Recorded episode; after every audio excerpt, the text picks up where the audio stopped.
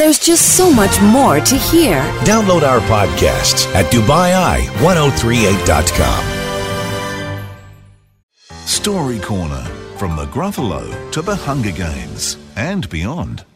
So we have new research from the Literacy Trust that one in five children only ever read on screens, apparently.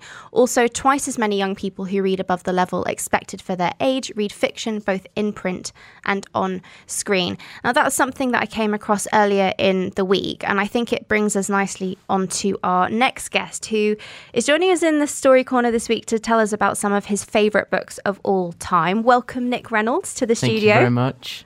So, first of all, before we get stuck into talking about all of your favourite books, can you tell us a little bit about yourself? Well, I've lived in Dubai for five years and I've been uh, studying at Dubai College for two years. But before that, I lived in the UK and went to a German school in China for three years as well. Um, and last night, I won a 5k race at the Dubai Autodrome as well. Well done. Congratulations. Thank you very much. And you're on the radio today. I know it's my first time. It's quite an exciting weekend for you. Yeah. So, you've also hosted uh, sessions at the Literature Festival, haven't you? Yeah, I have previously introduced authors at the Dubai Literature Festival. Did you see any authors this year? I did. I saw Gillian Cross, um, the author of After Tomorrow. Um, so let's get stuck into some of your books. I mean, you mentioned After Tomorrow there, and I already know beforehand what some of the books you want to talk about are. After Tomorrow is one of those. Can we start with that? Yeah, I mean, it's a book about refugees from England in sort of a dystopian future for England where the banks have crashed and they're trying to flee to France through the Channel Tunnel, but it's being closed off. And it's a really interesting perspective um, of what you would do if the world turned around for you and you became a refugee rather than an onlooker on someone else's problems. Is this a book that you've read as well? Um, I've read parts of it and I've read a review of it, and I thought it is a really hard hitting uh, children's book. I'm not quite sure what age um, it's for, but I, I, I honestly admire Gillian Cross hugely. Um, that she's tackled quite a difficult subject, and it shouldn't just be actually for young adults and children. It should be for everyone because you suddenly, the, the, you know, you've switched places. The tide has turned, and you're now facing a situation that millions of people across the world face, and it makes you really understand what being a refugee is like. And that's the that's the joy of books. It is that empathy that you can actually then start to think about things that may not have occurred to you before. and I do sometimes think that children's literature as a genre manages to do that with so much clarity sometimes that you, don't necessarily get in adult fiction. And that's really hard to do is convey really complex, um, difficult, tough ideas in language that is accessible for both young and old. Can I just inter- sorry mm. interject there? Wonder by R.J. Palacio um, was written uh, as a young adult book, and um, as adults, I think we benefit hugely from it. Um, it was then made into an award-winning film, and the same with the Curious Incident of the Dog in the Nighttime, which was originally written uh, for young adults, um, but has has as much as a following uh, with adults as it does. So I totally agree with you that that children young adults literature really crosses boundaries and um, tackles things that are of interest to us all. So, Nick, After Tomorrow by Gillian Cross is also on the list with The Boy in the Striped Pyjamas. And both of those books, I think, are a really good example of this. They both deal very cleverly with difficult subject matter. Are, did you pick up these books yourself, or did a parent or a teacher prescribe them to you? Um, I mean, the Gillian Cross book After Tomorrow had been recommended by the Emirates Literature Festival Book Club, and The Boy in the Striped Pajamas had been recommended by my parents. But I enjoyed them as much as the books I'd chosen for myself. And I think it's m- interesting when you get recommendations for books because you experience a wider variety of genres and maybe topics you wouldn't choose for yourself to read.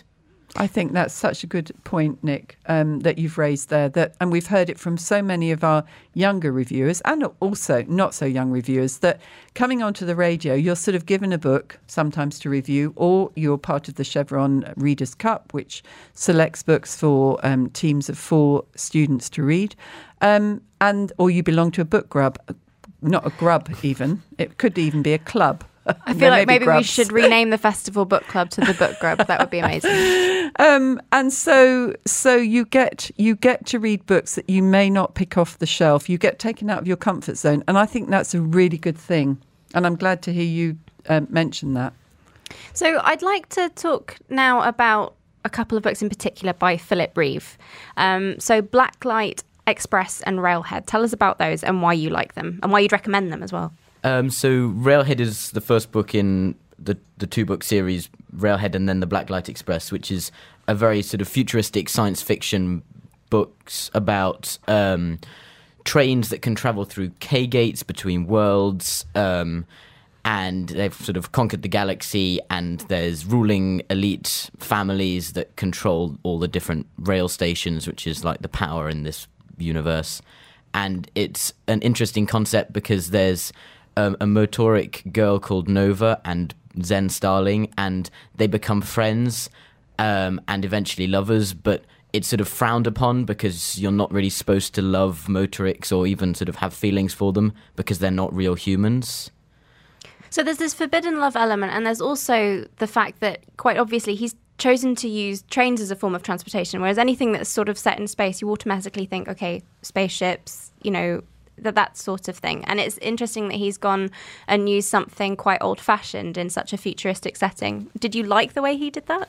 Yeah, I mean it's it's very similar to another series of books that Philip Reeve has written. Um, Mortal about, Engines? Yeah, Mortal Engines, where he has like moving cities in the far future after an atomic war, which is like a very Victorian idea of the future.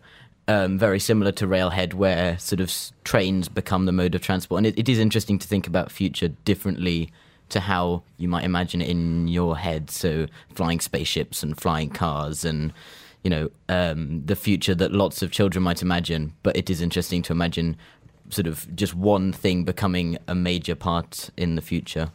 Side note, I read Mortal Engines and I'm a massive fan, and I didn't want to see the film adaptation because I was so scared of ruining it for myself. Did you see it? Was should I watch it? I have watched the film and it is really good, but the ending is very different from the book, so I'm not sure how or if they're going to make the next book into a film because I think it would be very cool if they'd have just made it the same as the book, but the ending's very different. So I wonder why they do that. That that has happened in a lot of very very um, you know famous book to page um, adaptations. And why do they change it when you know I, I find that really hard.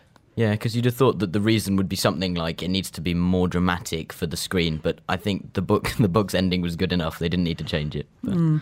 It, and it happens again and again and again. And I know that they have to change things for film because it's a different medium, but you sometimes do wonder because you can see that it would work equally well why they why they change certain things. Um, so that is an example of a big kind of blockbuster movie that a book has been turned into. And another example of that, so you've spoken about Railhead, Blacklight Express by Philip Reeve, After Tomorrow by Gillian Cross, and also The Boy in the Striped Pajamas are some of your favourites. But one on the list is very common, right? So Harry Potter, big book franchise, big film franchise. What I would like to know from you, though, because you're really insightful, is why you think that Harry Potter is so successful in comparison with maybe some of the other books on this list and in that genre. Um, you know, compared to other fantasy novels aimed at a similar age group, why do you think Harry Potter is? Why? wh- Where's the mania coming from?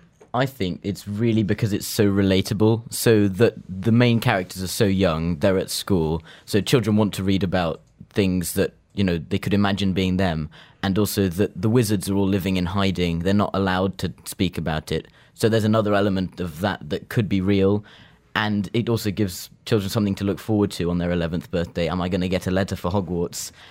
So it's being able to put themselves in the shoes of the lead characters and imagine, well, maybe this will happen to me. I don't know. You know, it could be happening in the real world. I, I'm still waiting for my letter. And I still remember thinking when I turned 11, it's going to arrive, it's going to arrive. And then when I turned 12, oh, they're just late this year. I don't know when I'll give up hope. Um, Nick, thank you so much for joining us on the show today. It's been a pleasure talking to you about some of your favourite books. Thank you very much. There's just so much more to hear. Download our podcasts at DubaiEye1038.com.